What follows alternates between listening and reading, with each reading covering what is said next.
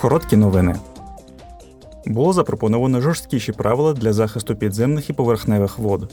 Євродепутати в комітеті із питань довкілля, громадського здоров'я та безпеки харчових продуктів ухвалили свою позицію з метою покращення стандартів якості води, а також забезпечення ефективнішої системи охорони здоров'я людини та охорони екосистем від забруднюючих речовин. Депутати Європарламенту запропонували оновити список моніторингу цих речовин.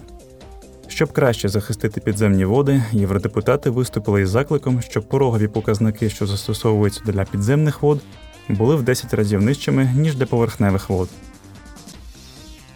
Європарламент і Рада ЄС досягли угоди щодо нових правил, щоб заохотити країни ЄС до спільних закупівель оборонної продукції. Угода також підтримує оборонну промисловість ЄС. Завдяки виділенню в бюджету у розмірі 300 мільйонів євро до кінця 2024 року цей новий інструмент повинен задовольнити найбільш нагальні і критичні оборонні потреби країн ЄС, що загострилися через передачу оборонної продукції Україні. Фільм Близько бельгійського режисера Лукаса Донта отримав премію європейських глядачів Люкс 2023 року.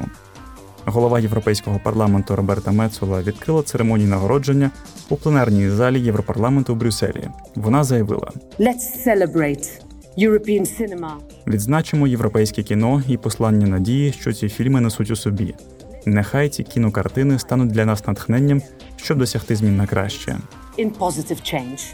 Також на премію були номіновані інші чотири фільми: Алькарас, Палаючі дні, Блукаючі вогні і Трикутник смутку.